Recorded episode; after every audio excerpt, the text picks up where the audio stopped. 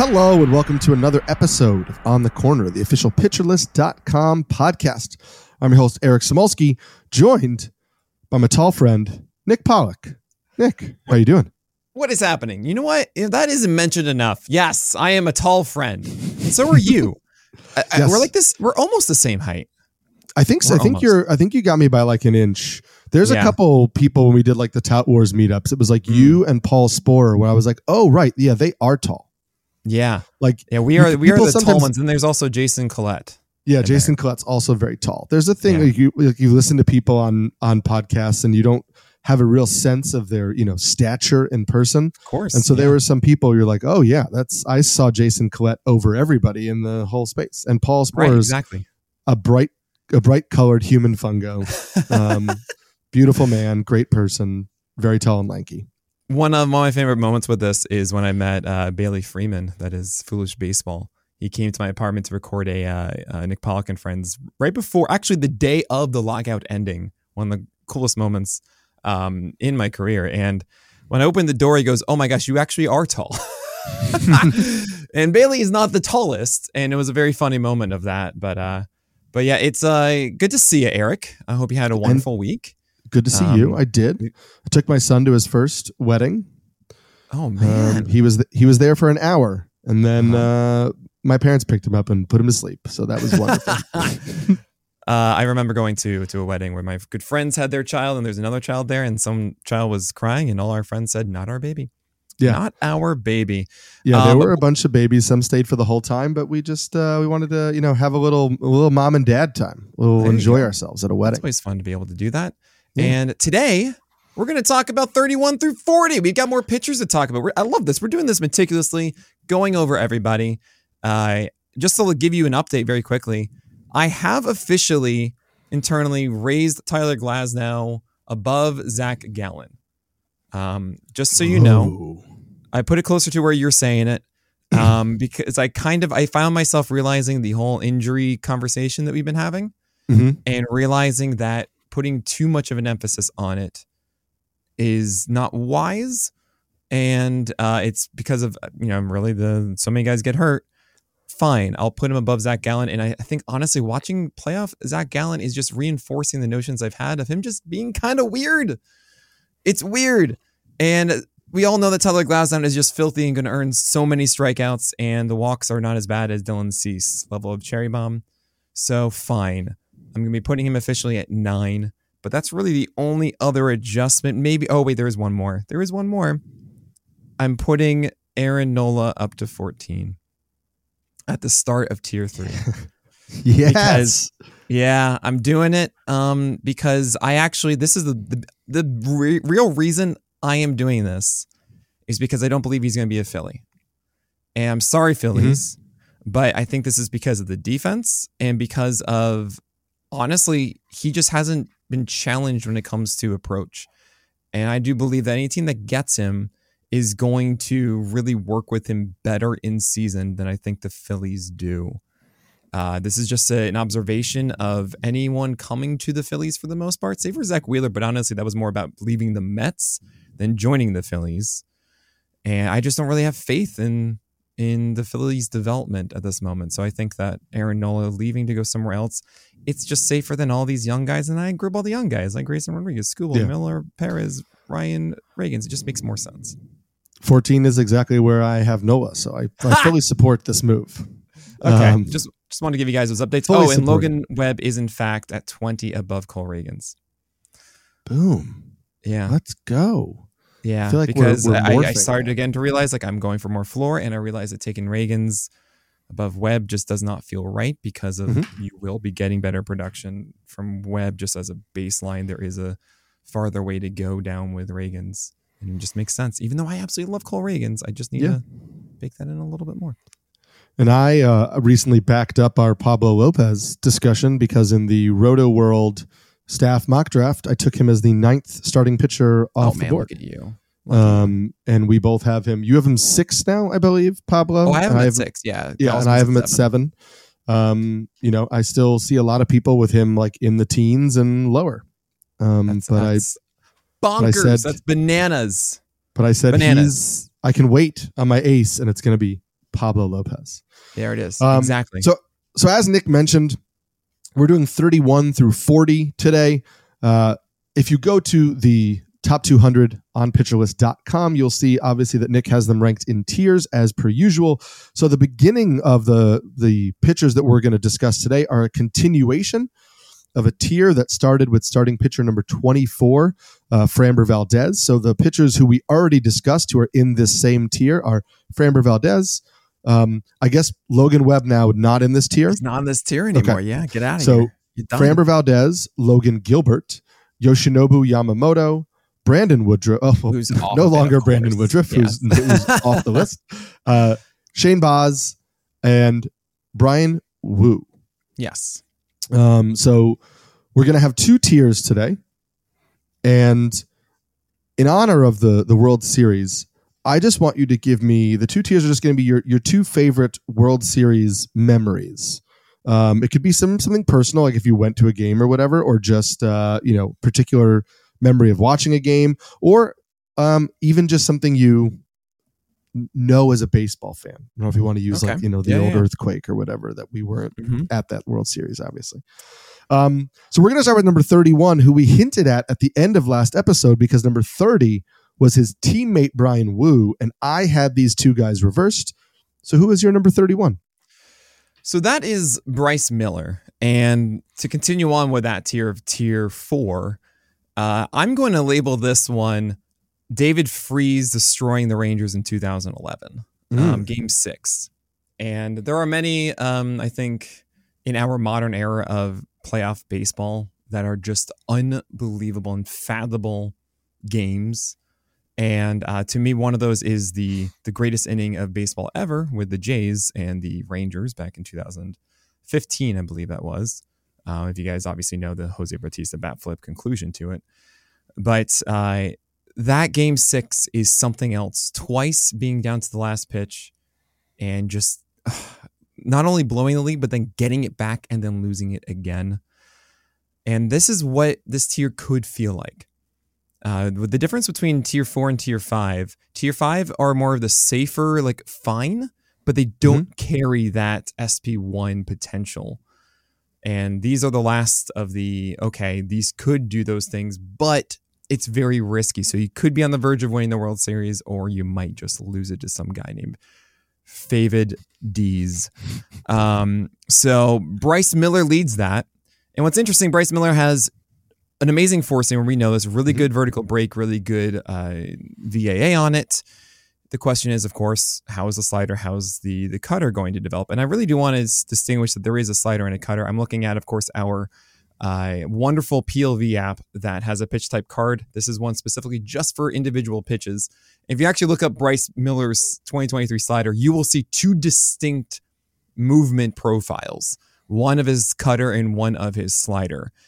So I think that we've seen games of Bryce Miller actually locating those. They were brilliant down and glove side consistency. He got the four seamer upstairs. That's where you see that 10 strikeout, five inning game uh, that Bryce uh, Miller had against the Angels on October, sorry, on August 6th. And then you have other games where he just can't buy a strike effectively. So when I compare him in, in Bryan Woo, I think Woo is a little bit more consistent at the moment with those secondaries and still with an amazing uh, upside with his four seamer. You might be surprised to hear that the what was known as like the greatest four seamer in baseball came down a little bit to a 15.5% um, swing strike rate. However, its PLV is 5.5. That is that average is a quality pitch. That is the definition of quality pitch is 5.5. Um, which is a 58% actually, which is 99th percentile as well. So, in other words, his four seamer is incredible for Bryce Miller. It's just about those secondaries coming through. I am such a believer in ha- having such a good four uh, four seamer foundation. It's just about okay, well, you need something else here, please, Mhm. and I hope you'll get it. So I like Bryce Miller, slightly more favorable of Bryan Woo, but honestly, I'd be super happy to get both of them. And I think they're going like 12th round or something as they did in ours. And oh boy, I will be feasting on those two guys. It is a little a little wild. Um, yeah, I think I think Statcast has it him down as a slider and a sweeper. Obviously, you just reclassify those yes. slider and and, yeah, cutter. so for what's what's weird for us is this past year we didn't have sweeper as a secondary one. I Mm-hmm. didn't know how much it would be pushed out, and now we've seen that there is more separation between the two. So 2024 on the Pitch List player pages, we will have sweeper and slider separate, and that's why we have it combined right now. But I, I really see it as a cutter and a slider, but that's just Yeah. me. and, and it's and honestly it doesn't really matter it just Mhm. matters in identifying what they do right the the cutter um, that statcast calls a slider was the one that is the swinging strike pitch had a 15.2% swing strike rate in the second half of the season. The slider which statcast calls a sweeper is more of like a ground ball inducing pitch does not get a lot of a lot of swinging strikes. Um, interestingly for for me i'm curious in his his sinker introduction right? He introduced the sinker as the year went on to kind of uh, go away from being 70% four seam like he was you know early on. Um, i do think that it is it's it's more of a pitch that rounds out the arsenal rather than is in in um, a weapon in and of itself. Um, it's not going to get a lot of swings and misses, but if it if it works against righties and induces some you know soft ground balls and soft contact and allows the four seam to play up, then that's what we've been talking about a bunch of like not every pitch needs to be an ace in and of itself. It needs to help you know the bread and butter pitches to be more successful. Um, and listen, even at the end of the season, like he was getting a lot of swings and misses on his changeup in the last few months and starting to throw it a little bit more. It got hit hard, so it's just like there there are pieces of the puzzle here where you're like, oh, that's interesting. Oh, that's interesting. And you're seeing a young pitcher who, if he can develop some of those pieces, you're going from maybe he has no consistent secondary to like maybe he has two consistent secondaries next year. Like there's a lot of of range there, which which I find interesting with with Bryce right. Miller. Yeah. I, I hope it works out. I mean, again, I think Bryce Miller's foundation with that fastball is just too good. And uh, you have to assume some sort of development from here. So Mhm. 31 is Bryce Miller above a guy who just does not have a good four seamer. Yes. And Which- I don't, bef- it's so hard get to, to his figure out what to make of it. Before we get to his name, I'm cu- you have him 32, which is totally understandable. I have this player we're about to talk about 34. I Get out of here. you have him lower than I do? I do, and at first Everyone blush, has it higher up. Man, so this I is, guys, when again, I first this is why Eric I- Samulski is the, the new host of OTC, guys. when I Like, he first gets started the rankings, I promise you, I, I had him in the high, in like the low 20s, like 22, 23, 24, wha- whatever, because this is a pitcher who had a 283 ERA. He had a 104 whip. Um, he had a 516 average PLV, which is exactly the same as Bobby Miller. Um, made a lot of good quality pitches. The, you know, the 6.6% walk rate, the 379 xERA and 376 SIERA showed us that yes, the 283 ERA was a little bit inflated, but maybe not a total mess. And he's a young pitcher who was on the everybody's breakout list and then broke out. And so I was thinking, Yeah. oh, there's more growth. Um, and we'll talk about the reasons why you and I are not sold on that. But at first blush, I thought I'd have Kyle Bradish a lot higher than where we both seem to have him. Yeah. So what's funny about this, I, I've rambled about it a lot, but he was on breakout lists because people liked the the slider, and the problem was that well, the fastball's still not good. This four seamer is not a pitch that you want to feature heavily. It has too much cut action. It allows a ton of terrible contact in play.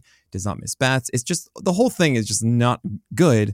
And entering the season, there was no indication that Bradish was going to change that. And it didn't really work out at first. If you drafted Kyle Bradish, you likely let him go um, after he wasn't really very in- inspiring uh, to start the year. Sure, he had uh, six innings of shutout ball, but then it was seven in runs and three in runs and three in runs. And um, after some solid starts, and he had a four in run game in five innings and just felt by the end of May, like, what are we doing here? Um, and even one good game, and then even the start of June, June 3rd is three in runs and four innings and eight base runners. And it just felt, why are we still sticking with this? And it wasn't until June 8th that we actually started to see some life in uh, in Bradish as he moved away from that sinker. And that's why I always gets weirded out by like the breakout lists and feeling like they were right. Well, in my view, you know, anytime I'm saying like, hey, cool, I'm really in on this guy and it worked out or something, um, I need to be honest with, well, is it because of what I was suggesting? or is it because of something else that just randomly appeared or not that I didn't expect? And you know, right? Um, yeah, we don't want to be like, oh, I got that right. Like, check. Like, Yeah, did you get it right because of why you thought, or did you get it right because, you know, there are good things that the pitcher did, but they were different than what we were expecting to have happen. And the other difficult part is here we are, you know, it's after this June 3rd start, and Bradish has a 413 ERA at a 135 whip with a 20% K rate. Um, and I really do want to say to everyone, like my own analysis then was like, yeah, do not hold on to Kyle Bradish. It just does not look like it's any different. This is, he's still leaning too heavily on this four seamer. And even if he leans heavily on the slider, great, but that's just one real pitch, maybe the curveball. But I just was too weirded out by it at that point. And if you kept the faith, you kept the faith, and that's awesome. Um, but really, this was Kyle Bradish being phenomenal for four months and terrible for two, or really detrimental and preventing you from getting other exciting things that happened on the wire. So what happened is he leaned away from the four seamer. Essentially, its balls in play were fewer, which is a huge deal. The slider became a major thing. The curveball was a little bit more consistent. It's kind of weird. It had like a high strike rate for the year, but I feel as if start to start he had it or he didn't, um, which is very annoying. And at the end of the day, with Kyle Bradish, simply put, it's an elite slider. It is a 99th percentile slider, 5.7 PLV, which is just crazy good and nothing else. 4 Mhm. seamer we don't like. Sinker we don't like. Curveball is good. It is above average, but it's not. I don't really see this as a Cleveland Guardians guy. And maybe I should. Maybe I'm not giving that curveball enough credit. Maybe we're going to see a 70% Bradish or 65% of sliders and curveballs, and then sinkers and four seamers are the rest. And we can rely on those being called strike pitches and not really balls in play. Um, I, I have him at 32 because I'm recognizing, yeah, he could still be very, very excellent and this could be worthwhile. I'm not saying he's just do not draft him, but I also don't think that the path to him being SP1 is that clear. As the thing we talked about last time, it's very rare for us to see guys who do not have a fastball we like to excel consistently. So, Bradish, I'm sorry, you're just not the guy I'm going to go for. Yeah, I, I'm. I mean, obviously, I'm in the same boat as you, having him down at, at 34. I will say that I he is a um, he is a guy who I keep thinking I might move up. Um, and so he is a pitcher who I'll be watching really intently in spring training because there are some things that I see with him that I think could lead to more consistency. So if people are wondering, the things that I'm looking for with Bradish, um, I do like the curveball he had identical usage of it in the first half and in the second half. Um, so I, I would like to see him actually use that pitch more than 17% of the time because it gets really good swing strike rate numbers. Um, it does not give up barrels. It gave up no barrels in the first half of the season and 2.6% barrel rate in the second half of the season. Um, you know, if you look at on the on the the pitcher list metrics, right? It has a 92nd percentile swinging strike rate. It has a 95th percentile um, O swing, 87th percentile average, 74th percentile BABIP. Like you know, you can go down through all of it. It doesn't get hit hard. It gets a lot of swings and misses. Um, I'd like to see him use that more. And then the the other thing that interests me is the changeup he only he used it a little bit more in the second half of the year pushing up to 10% of the time and it performed a lot better. And if you look at the movement profile of that changeup i think it performed better because it's a hard changeup with a short like dive away. And so it kind of looks like it could be like the sinker out of the hand. And the fact that he started throwing the sinker way more in the second half of the year and then the changeup started to perform better in the second half of the year, you start to squint and see like Mm. a pitch mix that if he's leaning on the slider and the curve and is using the sinker and changeup to kind of just create some confusion and soft contact because their movement profiles are similar, now I'm thinking, okay, so now he's covering for that really bad four seam. So if it's two really good pitches and then other stuff that can induce soft contact now i'm thinking okay this is a pitcher i can put in the in the 20s you know this is a guy i can put around the like i don't know joe musgroves of the world maybe a little bit lower um, because you're not looking at like oh he's an ace but maybe he's a really good sp2 on your fantasy team and that has a lot of value Yeah, I want to buy into that new changeup a little bit, but I can't really. It's um I don't know. I, I really don't think that this change up and is the game changer for uh for Kyle Bradish. Sure. Uh, I mean, he barely uses it, even in that nice stretch that we've been talking about from June uh, June fourth onward. Um, just still eight percent usage. Uh, strike Mhm. rates are all over the place with it. Just a fifty five percent strike rate in that time. Even as it got better by the end, it still was not. Uh, I think he only had a, f- a few games above a five PLV. Um, not really that kind of pitch. that I think is that for for Bradish. It really, as you mentioned, it comes down to the curveball being more than seventeen percent usage. Um, and maybe that is the thing that they do. Maybe it is Yeah. saying, look, like let's take our 40% fastballs and bring them down to 30, 35%. Um, that could be it. I just Yeah. kind of feel weirded out leaning so heavily on a slider that clearly is at its best. It could plateau at its best, um, but that is it. And that just feels a little weird to me. Just important to have these things to look for as we get into spring training, so we're not just seeing results. Um, next up is the pitcher who's probably the hardest or the most uh, the most argumentative pitcher in terms of where we rank him, um, and we're going to get to that guy after the break. All right, so pitcher number thirty three for Nick is pitcher number twenty five for Wow. me. Um, he's going to be a hot button ranking topic of the offseason. Nick, who's your 33rd starting pitcher?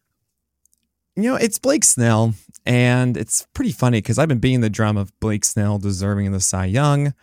All of this saying, look, his 225 ERA this year and 32% K rate and 180, 180 innings, all of this, it's by design of how he approaches batters. And sure, you can look at the 13% walk rate, which then would be the 119 whip, but also recognize that he only had a 5.8 hit per nine. And hit the it, Blake Snell's ability to not give in and force batters to swing at pitches that they don't want to swing at um, is why he has that low hit per nine. And I believe that he was in the rhythm to deserve the Cy Young and deserve a lot of the success he had this year.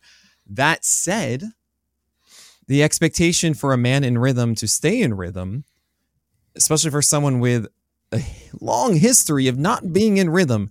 I mean, what's the the old tale of Blake Snell that we would say every single year he's only good in the second half or he's going to be bad at first and then get into the rhythm and be really good. Well, that was what it was again this year.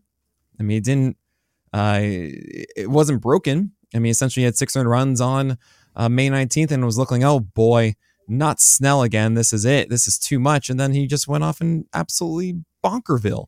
So I I I, I struggle with this because do I think that Blake Snell is going to be necessarily bad for you next year? No. Do I think that Blake Snell is going to be a headache? It's possible. He could be a Mhm. hipster. And he, this is also the first year we've seen above 130 innings since his Cy Young year of 2018. You throw all of that together in a contract year for Blake Snell, it makes sense that, yeah, he's not going to be a consistent guy the entire season. Mhm. And I found myself constantly pushing him down for these others. I felt like, yeah, I'm going to start these guys every five days and expect dominance.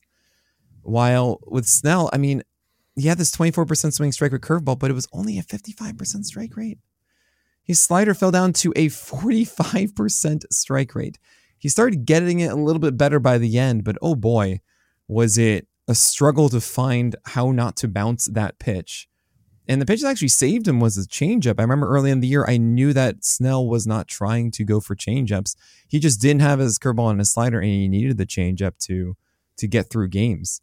And it was as good as we've ever seen it. 66% strike rate, 38% CSW. That really, if you want to say anything about the year, was the savior. The pitch I've been saying, please go away for ages, and he was better with it.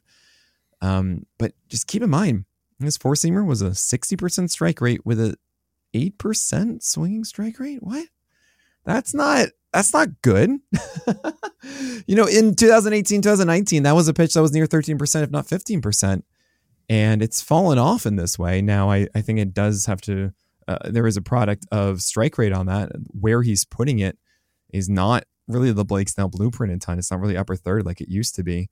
It's very much a shotgun blast. So seeing Blake Snell of the Blake Snell blueprint have a high location that's 18th percentile on four seamers is very strange and will be something he needs to focus on. But I think that's just kind of an innate situation with him. Um, but long story short, he didn't give in. He really still hammered in on curveballs and sliders and changeups and did not go in the zone. And eventually, guys just gave in to him. Um, slider, curveball, and four seam are all sub 10th percentile in zone rates. Mm-hmm. I I wonder how long he can actually do that and be just enough towing the line to still be effective. So it's too much of a fragile state for me to go and chase him inside the top 30.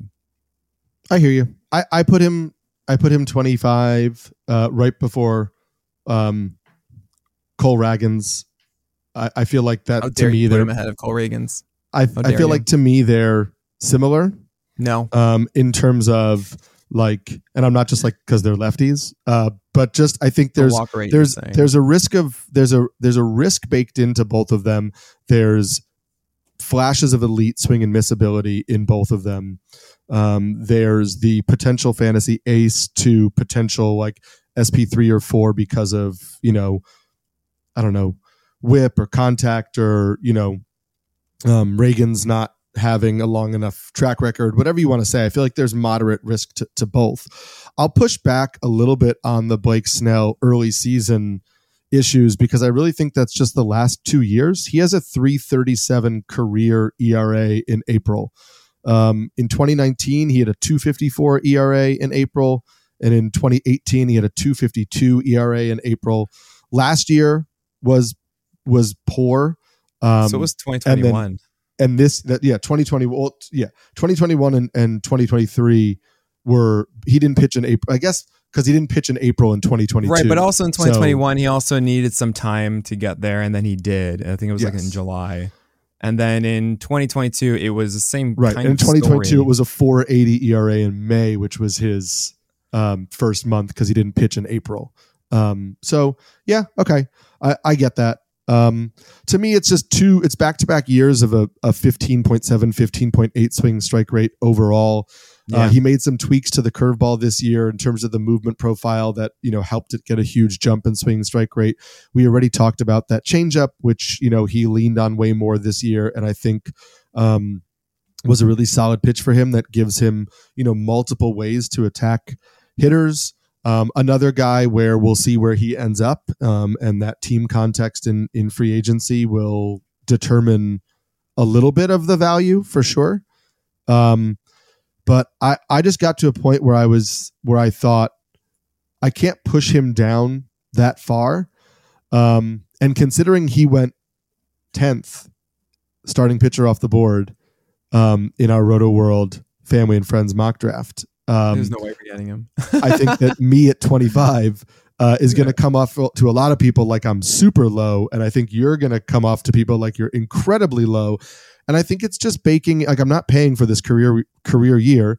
I'm baking in some risk, but I'm acknowledging he is a very talented pitcher, and that's where I felt like was a good spot for him. yeah, there's just too much of a focus on the the stretch, and to me, there's a pattern of it with him. Mhm.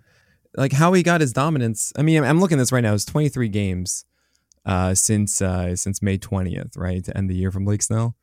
I mean, it's ridiculous. It was it was a 120 ERA in 135 innings, which is unreal.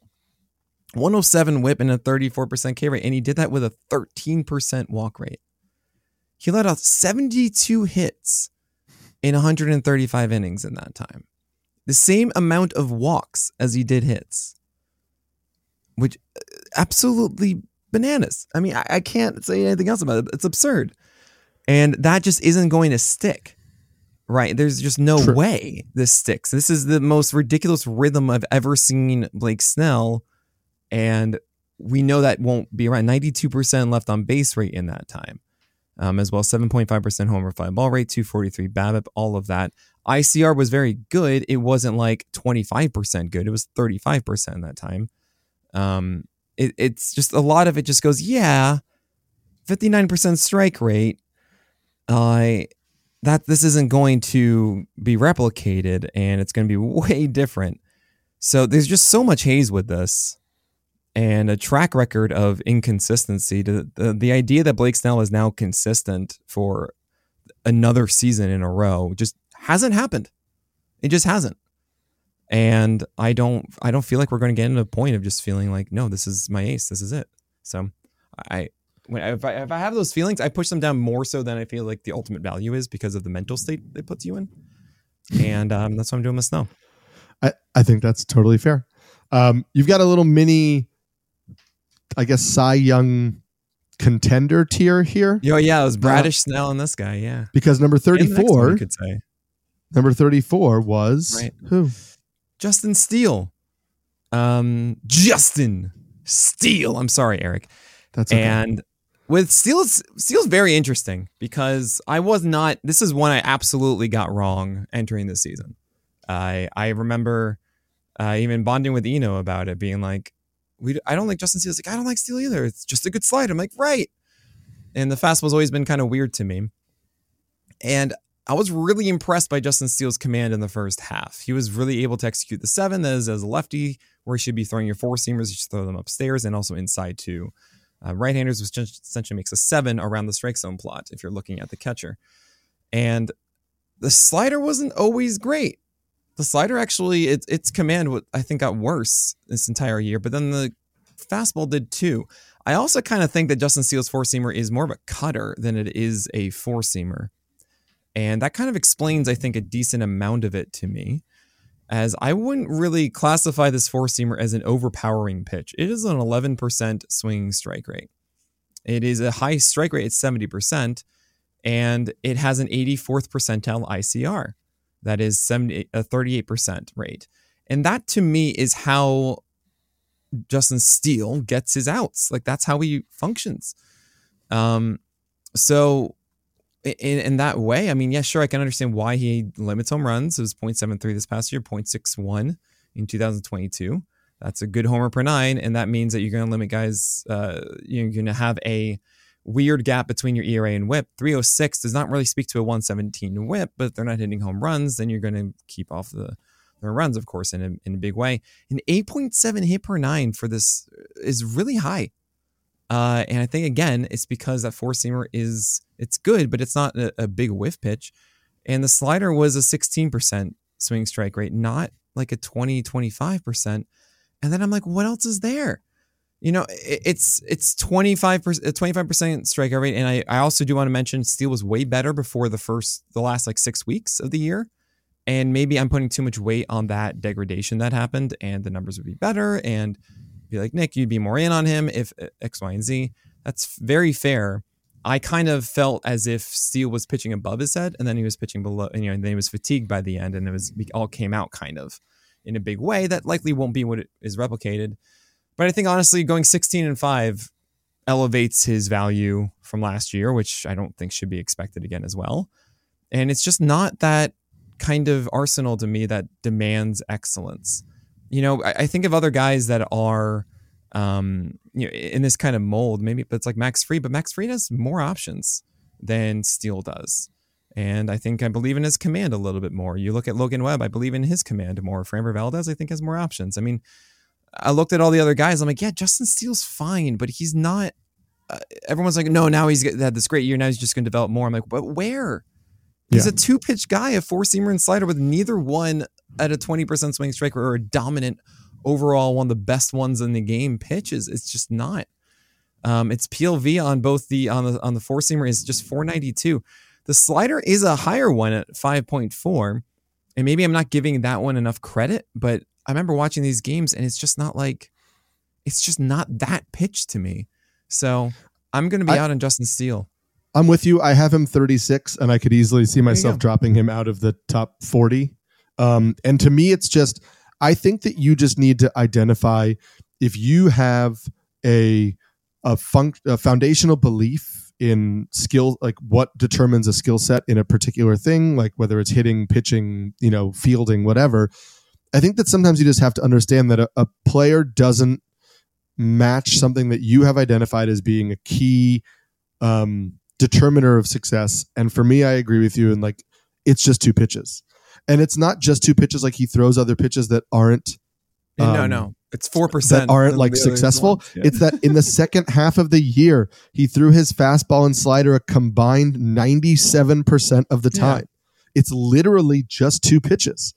Um, and I, I just I don't think that gives somebody enough margin for error. It's why I you know, when Spencer Strider broke into the rotation last year, I traded him away in some redraft leagues, thinking, okay, I'll sell high on on what started Right. out really good because he doesn't have a third pitch. Obviously, that didn't work out for me, but I I, I just don't believe that Justin Steele is in that same conversation. Those two pitches Yeah. aren't the quality of Spencer Strider's two pitches, and Strider also throws a changeup way more than two percent of the time. So he even is more of a three pitch pitcher than, than Steele. Um, and I I do just think like, you know, he had a 488 defense independent ERA in the second half of the year. Um, the pitchers, the pitches just themselves don't jump out to me as I know he gets decent swing strike rates on it, not tremendous, decent. I, I just it's not a profile I love. Um, I won't. I'm not going to avoid him. If he were to fall in a draft, I I have no problem with him on my team because I think he's a fine pitcher. I just don't see an upside to be drafting him as my SP two. And really, if like he was my SP three, I'd be like, eh, maybe I'm okay. I guess I'm okay in a 15 team league. Obviously, you're more okay with it. Um, Right. But I, I just think there are guys we're going to talk about later um, who I guess I just think maybe I'll I'll leap in front of him um, because I, I don't I don't, just don't trust it. I don't love it. Um, yeah, he, it's, when you realize that his four seamer is a cutter, I mean, it really is. Um, when it comes to uh, induced vertical break and arm side break, I mean, these are like sub tenth percentiles um, for four seamers. And when I see that, it's like, yeah, this is a cutter. Yeah. I mean that that's what it, it's not. This isn't like a cut fastball. I'm I'm pretty surprised that um, it's not classified officially as a cutter. Um, so that does make sense as to why Steele is effective against right-handers because he does like to jam those inside like Mhm. all the time. Um, and you can see the O swing on is 44%, which is really good for a four seamer. But then you think like, oh yeah, right, as a cutter too. This is against right-handers. Like, oh yeah, that makes a lot of sense. And uh, I, I I I buy into that. So then when you look at left-handers, it's like, are they like how does he approach that, right? Because if it's a cutter to them, and then you don't want to throw too much in the zone because then it goes back towards the barrel, all that kind of stuff. O swing is down on it, but uh, he still stays away effectively with it. I mean, it still works, but the ICR is terrible against lefties. Fifty six percent. Fifty six percent is so bad for a four seamer or really a cutter any pitch. ICR, you if you, anytime you see it above like forty percent, you're like, eh. Anytime over forty five percent, you're like, oh no. Fifty six is so bad. Sixteen percent barrel rate uh, for batters against uh, Justin Steele's fastball. So the slider better be the, like the greatest thing ever against them, and it's good. It's not like the filthiest slider, only 19% swing strike rate, not like the greatest. So yeah, I he's good against righties with that cutter inside. That that that's that's Justin Steele to me. All right, so I need your help with your starting pitcher 35, who I had 24th initially, and now I have 42nd. Um, and I kind of just don't really know what to make of Kodai Senga. So talk to me about your number 35, Kodai Senga. Yeah. Kodai Senga had an amazing run, 202 strikeouts. And there are times I just say, you know what, this guy got a ton of strikeouts and he's probably going to get more of them. And fine, I get it. Like we need to, we need to have guys like that inside the top 40. But the problem with Kodai Senga is the forkball is not a reliable pitch. It's, we call it a splitter. It's the ghost fork, whatever you want. It is a 50 to 55% at most strike pitch. And that is his put away offering. That's how you get his strikeouts. But to get there, it's a four seamer cutter and slider. And really, the four seamer, I don't think is a good four seamer, despite it being 95, 96, sometimes in the upper 90s um, that it can hit. The slider is not a consistent strike pitch. This is not a whiff pitch either. This is really just like he's trying to get a good slider for strikes, and he can't really do that, which leaves the cutter. And Kodai Senga's cutter is a 71% strike pitch. It is the way that he gets deep into counts all the time. And when he does not have the splitter working, he needs that cutter to get his outs for him. I don't know how much I like it. And that's the issue that I have is I think a belief in Senga is a belief in this cutter being an overall amazing offering. And I would not call this that. It's a really good strike offering. It's not that pitch to think, oh man, when I think of the best pitches in the game, it's like this cutter. So that leaves like not much for me to lean on with Senga. His hit per nine was terrible for the year, by the way. It was, uh, well, I'm sorry, it was amazing for the year and should not be replicated. 95th percentile, 6.8 hit per nine. What?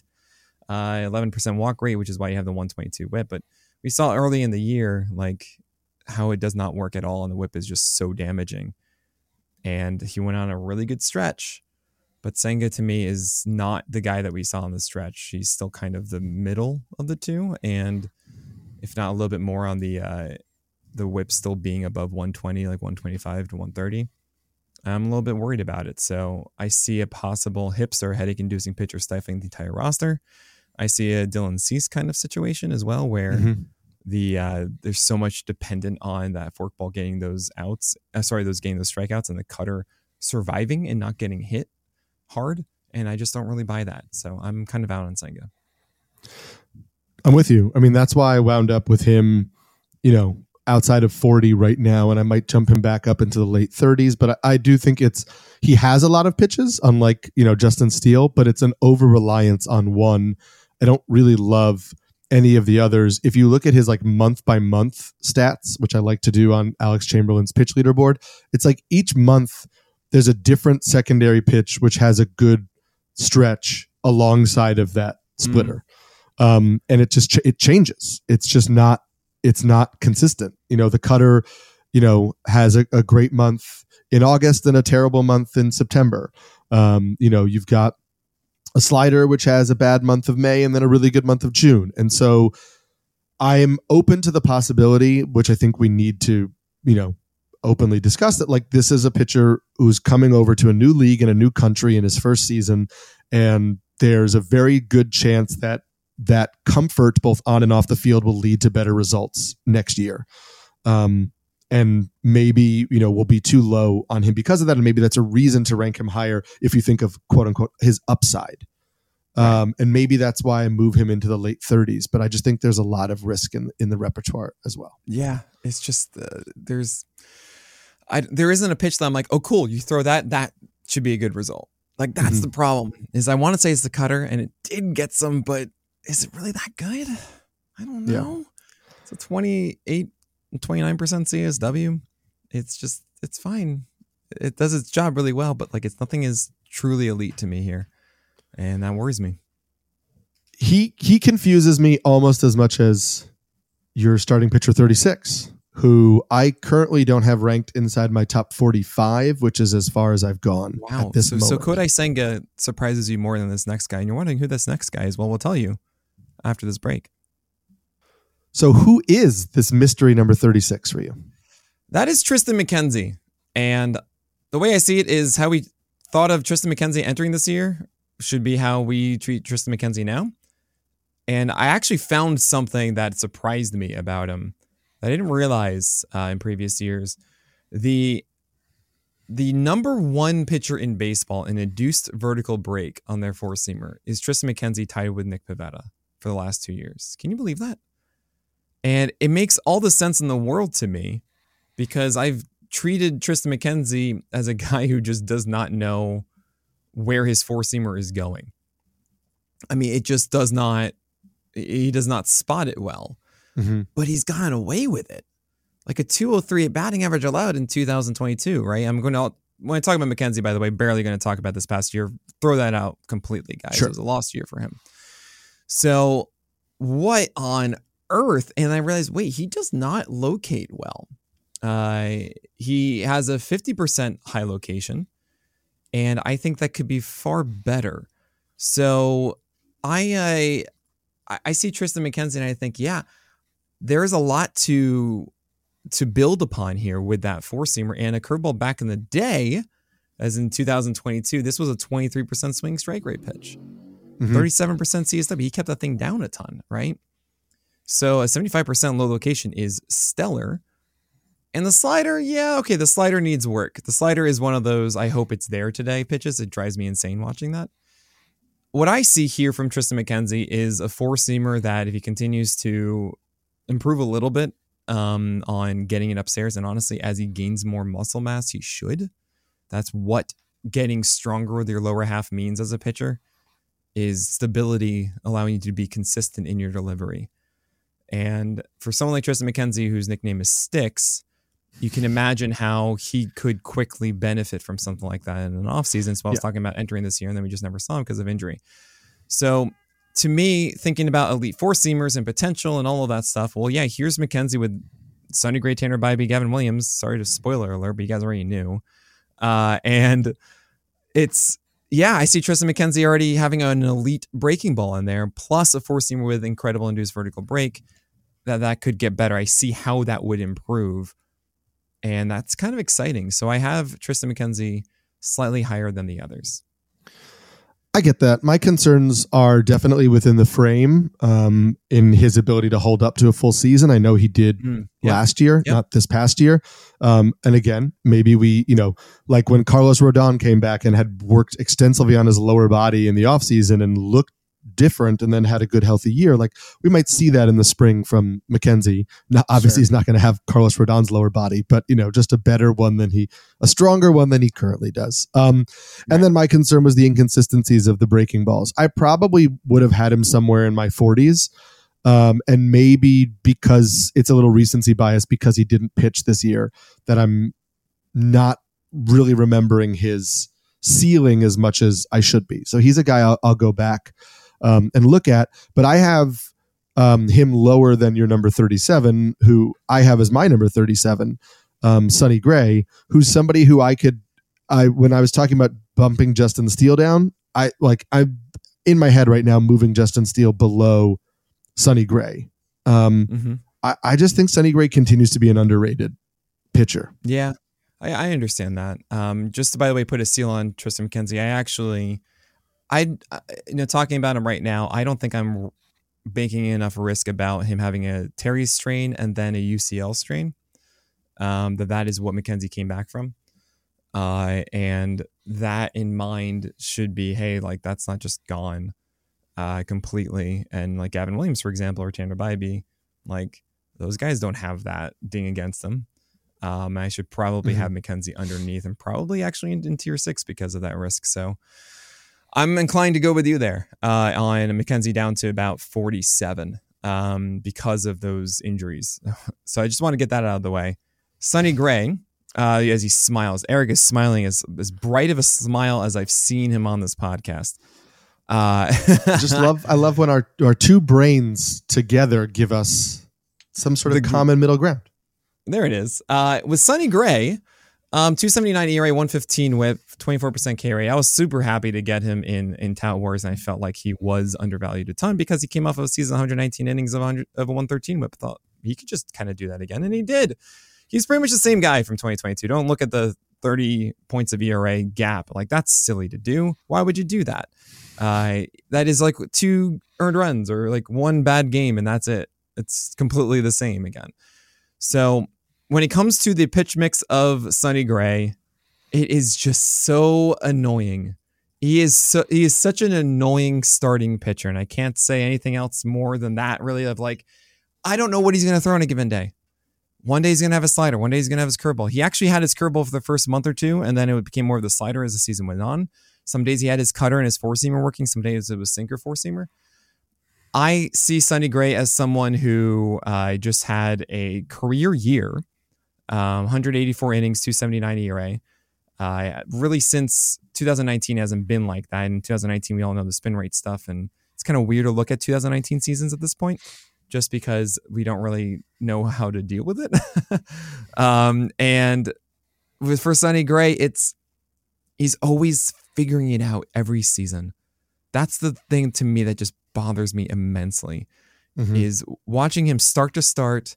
It's this is here. Oh wait, no, now it's gone. Now it's here. Well, okay, hold on. This one, it's over here. And I'm in the beginning of the year, he was killing it, and just everything was fine. He was like the best thing ever. Slowed down a little bit as it went on. Um, I think there's going to be more of that this year. It's a 0.39 homer per nine right now. That's not going to stick around for Sonny Gray. That was what it was in 2023. Um, it's why um, the the xFIP, which I don't really like shouting, um, is 361. But seeing a massive gap between that, you're just like, oh, okay, cool. That's because of home run rates. You should never assume that pitcher's just going to regress to league average home run rates. That's not how it works. Um, he, sh- you know, I would say probably the real xFIP for Sonny Gray would be like 3-3 then. um, because yeah, he had a skill of preventing them. Still, I just I, I, I see too volatile of a pitcher here. I struggled immensely to put him in tier five or tier four because can Sonny Gray really be that elite SP one when he's never had a hit per nine under seven point five? Oh, actually hasn't since 2020 uh, under seven point five. His whip has always been an issue. It's one five one five, which kind of seems like yeah, that's normal. That's Sonny Gray. His seven point three percent walk rate this year was the lowest that I've seen. I, yeah, I don't know. Yeah. See, this know. is this is where you and I differ with the with the rankings in the sense of like, I. I will break up a tier of potential upside aces with somebody who I just feel rock solid confidence in their floor. Um, and for me, like I just trust that I think that Sonny Gray is a good pitcher. I know that nothing, maybe things don't jump out as like elite, and I know they're inconsistent, but I I don't think there's really a bad pitch in his arsenal. There are some ones that are better than others. There's nothing that's bad.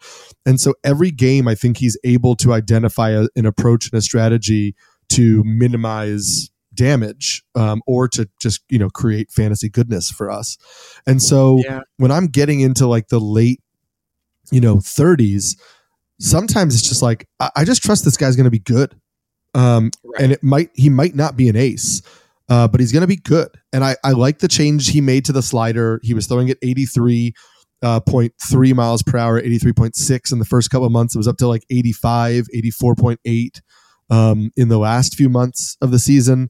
Had a 22.8% swing strike rate on that pitch for the year. So, like, it had a 0.07 defense independent ERA. Like, that that's a pretty elite offering um, to add to a, an arsenal of other like solid pitches. Um, so I don't think it's a pick where you go, oh man, I might be getting an SP one out of this.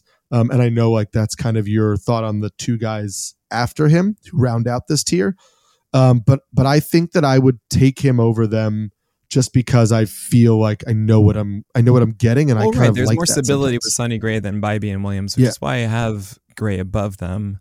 Yes. Uh, I mean, as of right now, it's like he, Sonny Gray has moved up to 35 because of no Woodruff, and now McKenzie's right. going underneath. Yeah. Um, yeah. No, I, I completely understand you with like, hey, I know I'm going to get production here, and that's really the goal of this tier. Is I'm trying to rank guys in tier four that I don't feel like I'm dropping the entire year. Mm-hmm. Um, that's really the goal and why it's tier four as it is, and really gets to tier six of like, okay, I might be dropping these guys. Right. Uh, yeah. So, so Sonny's fine. Let's round out. I, yeah, yeah. So uh, just the last last closing thought there. I don't disagree with what you're saying with Sonny Gray. I think there's a little bit of an illusion happening though with his skill set and how close he is to actually being frustrating. Mm-hmm. Um, and we've seen that before from him, and I'm not totally sold that he's away from it with the inconsistencies of his arsenal. That's fair. all I'm getting at. Um, That's fair. Yeah, let's round out with two uh, two wonderful Guardians. Yeah, huh? put them together for, yeah, for us. Uh, just so good. people know in the rankings, it is Tanner Bibee 38 and Gavin Williams 39. Um, is it kind of a coin flip or do you actually like really prefer Bibee to Williams? Well, yeah, they're they're different. They're way different. Tanner Bibee at moments has showcased that, hey, I want to stay verti and I want to go upstairs with my four seamer, and he has a 77th percentile in high lock. That's cool. And it's returned a 9% swing strike rate. and that's not fun to me. Um, I also watched games with his slider that really did change a bit as it went on and it improved. Still, overall, was just a 16% swing strike rate. Like I don't, I don't like that. I don't like that he didn't. Fe- uh, watching Tanner Bibee pitch, I didn't feel that he was in command of every at bat. I felt that he was struggling a ton to figure out what was working and to just make things happen. Changeup was elevated so much. Oh my gosh, I cannot tell you enough of how much it pained me watching him throw changeups and I'm like, dude, if you can just get that down, but he can't. And this is the reason why I'm not a fan of Tanner Bibee. I think it's too much of an ask to say that Bibee's going to put it together and develop that rhythm. I it's something that I, I, talk about a lot. How often is the guy battling himself versus the batter? I think Bibee battled himself so much. And he needed a 95th percentile homer fly ball rate and a 91st percentile left on base rate to be able to look as good as he did. So I'm a little scared about it. I'm a little, uh, you know, I think a lot of people are going to be super in on Bibee when it's a slider that can be very good, but really wasn't truly elite this past year. A changeup that had really good CSW marks. I mean, 36% is wild to me. Um, but it, he hung it a lot. And I feel like this is not going to have nearly as good of, of the results next year than he will that he that he did this year.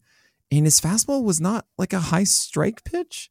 29th percentile strike rate at just 63% for a pitch he throws about half the time, which means that that 50 50th percentile walk rate 7.7 I felt like should have been higher. He's not an efficient pitcher.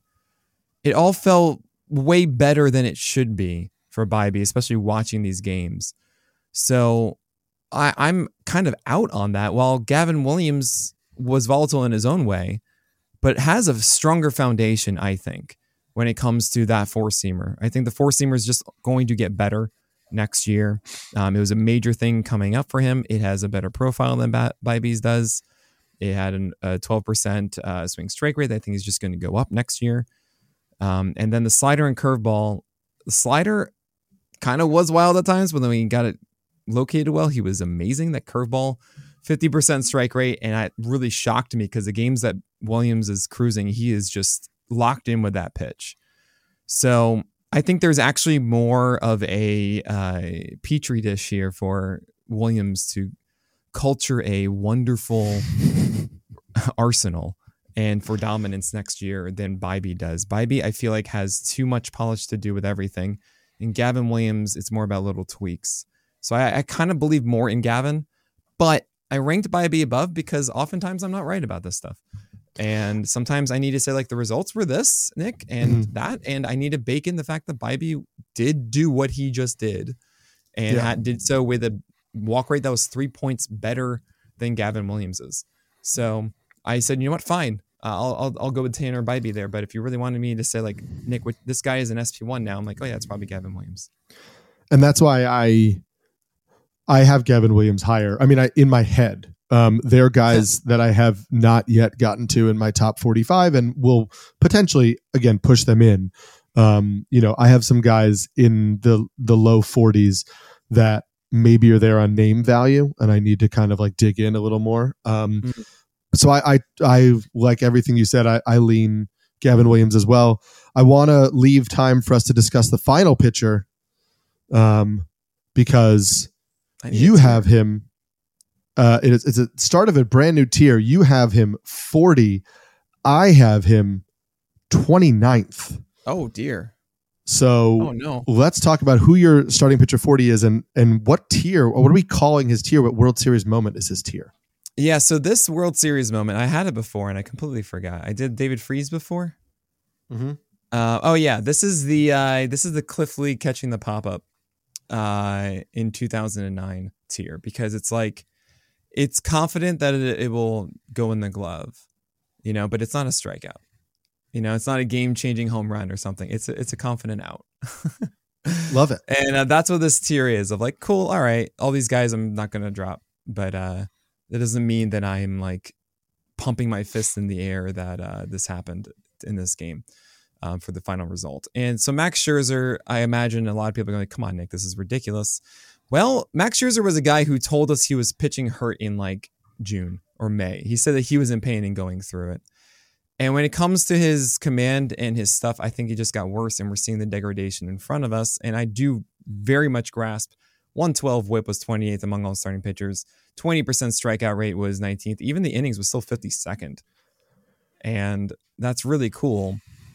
But man, I just I think it's coming. I think like the it, the drop off is pretty much here, uh, and for us to just kind of ignore it because hey, it's Max Scherzer, it's fine. I I, I oh, I'm terrified about it. Um, but I mean, at 40, I'm still saying yeah, you can draft him on your team and it's you're going to be fine. I think the best years are behind him, and I know that seems obvious, but I'm going to be drafting him like so, while everyone mm-hmm. else is, as you said before, trending in the opposite direction.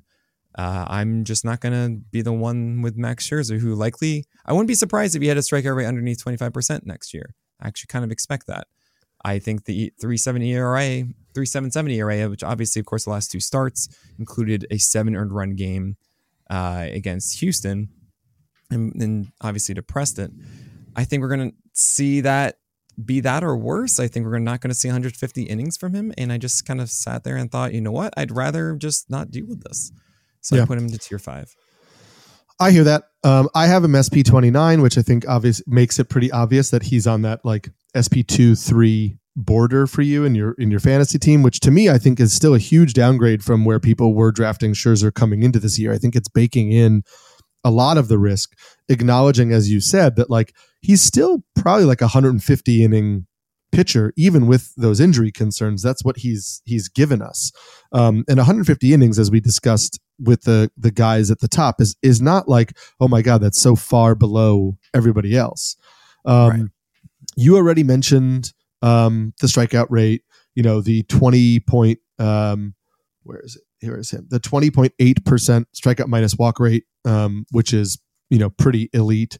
Uh, the you know 377 ERA, but the the 326 xFIP, uh, good good WHIP, um, still a really saw a, a strong 13.3 percent swing strike rate.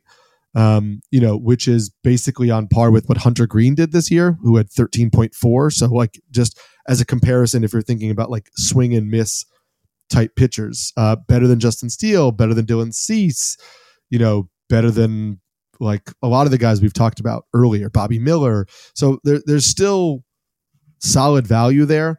And then I also bake in like, you know, prior to my job at, at NBC Sports, I was working at AM New York and I was covering a lot of Mets games and I was in the locker room for some of those interviews. And like Max Scherzer is very open about I don't have the velocity I used to have. I need to mix and match pitches. Sequencing is really important for me at this stage of my career. And I just think like you're getting a, a Hall of Fame pitcher who acknowledges the the part of the, his career that he's in and is actively trying to fix up and tweak his arsenal to make the most of his physical changes. Mm-hmm. And so I think you're going to see a slightly be- I think you're going to see a better year next year than you did this year. And I understand that there's wishful thinking in that because you're saying, okay, here's a competitive guy who's always been great, who is going to head into this offseason thinking about what he can do to maximize his ability for his final one, two seasons. Who knows what he believes he has left. Um, and pitch, you know, effectively I'm I'm thinking like a three five ERA or three four, something like that. I'm not, I'm not talking about good old Max like two five ERA Scherzer Yeah, sure. to me, that's as much wishful thinking as it is to say, oh, you know, Logan Gilbert's going to find a good secondary pitch and he's going to be, you know, a top 20 arm. Um, I understand that it's something we're saying, I'm saying could happen without ha- it having happened this year, but I've seen the groundwork for those changes happening. And so I believe those changes are going to happen. And so, yeah, are you getting 30% strikeout rate Max Scherzer? No. But I think, you know, you're still going to get a guy who maybe has 170 strikeouts on the year with solid ratios. Um, and I still think that's a solid floor pitcher who like maybe I bump down a couple spots into the low 30s. And so if you're like if Max Scherzer is your, you know, your high end SP3, like I I think you're loving that in my yeah, opinion. So, um, a couple quick notes. Uh, one, I mean, Logan Gilbert, I'm sure you regretted because you know that he already found his secondary. I, I Um, yes, I was slider. just I, I knew you instantly you were saying that. I, was, I just thought that was a funny thing. I'm giving you the Well, credit because I know exactly the point that you made was. yes. And we um, had talked about how he Logan Gilbert. We did talk um when we did his ranking about how he was struggling to find the second Right, and then he- right, exactly, year, yeah, and then yeah, he did, and then we talked note. about you know Uh, Bryce Miller trying to locate one. Yeah, Right there, you go. that. There are Um, too many so Mariners pitchers we've discussed. Scherzer had 170. I think it was 172 strikeouts this year. 174, um, 174. and was 173 So- last year. So that's with a 28% K rate across 153 innings. And I'm st- I'm I what I see here is a guy trending down um, across the board. I mean everything is just trending in the wrong direction and the story is pretty obvious Mhm. of a guy who is getting older, who is throwing worse pitches, who is dealing with injuries and I understand the thought process of okay, cool, this is my last hurrah. I have to muster everything and like figure it out. That to me just doesn't uh, that it's either that side of the story or the story of like yeah, he's just going to continue to degrade in this way. His uh, home runs are still very much a problem. His CSW dropped dramatically. His swing strike rate dropped dramatically. His uh, striker rate fell. His walk rate went up. The hit per nine went up. I mean, everything is just showcasing like this is not a guy to you know who's going to then recuperate, um, in my view. And that said, I might be finding myself because I like to group guys. That's just kind of what I do with these. Yeah, I might be having you know, I already said I'm pushing down McKenzie. I might be putting Scherzer ahead of Bibee Gavin Williams or so, maybe above Kodai Senga. It's like the 35 or something. I mean, I feel like that's the har- farthest I can do with it because sure. I do at the end of the day feel, hey, it's going to be fine having Max Scherzer. Like, I'm not going to say like, oh no, I have Max Scherzer stinks. I don't know what to do. Like, no, this you're still fine, and maybe there is some security in like what that floor is more so than the other riskier ones I'm saying inside the top 40. That mm-hmm. I completely understand. So it's you know it's actually kind of funny. I made tier five, and then what I do is I jump between tier four and tier six, right? So like Gavin Williams and Tanner Bibee and like uh, Kodai Senga is kind of jumping between them. They skip tier five because that's a totally different idea of the stable floor. I know what they are, but they're not that ceiling, right? So that was that's kind of how I work with these rankings and why Scherzer could jump around there. I hope you're right. That's what I'll say. Yeah, I hope you're right. I, I'm probably going to not have Scherzer because I think a lot of people are going to draft him inside the top 25. So sure, and and in, in that case, I also probably won't get him. Um, but you know, again, I'm curious to also see what a full season uh, with the Rangers does. Um, you know, he was throwing his curveball and his cutter way more after the deadline, um, and really just using five pitches a little bit more consistently, um, reducing his use of of the four seam, which, as you mentioned, you know had lost velocity this year and was down swinging strike rates and all of that stuff. So i i'm curious to see to me that signals a, an understanding of where he's at in his career and a shift into a little bit more of a kitchen sink approach in his arsenal which i think won't make him an, an ace anymore but i do think may stymie some of the fall that we think that we're getting in my opinion. All right i think that's it. I think that's it eric that is that's that's 40. We ended with a 39 year old for our 40th pitcher. It's he will be 40 thing. next year. He will be. He'll be 40 when he's 40. Yes. Um, that's another episode of, of, On the Corner. We're going to continue next week with pitchers 41 through 50. Um, obviously, if you don't yet know who those are, you can keep listening and having them unveiled to you in dramatic fashion, uh, or you can go to pitcherlist.com and read Nick's whole breakdown. Um, so we'll catch you next week. I'm Eric Samulski, the Pelican. I'm Nick Pollack, the Lion. And we'll still be aging gracefully next week on On the Corner.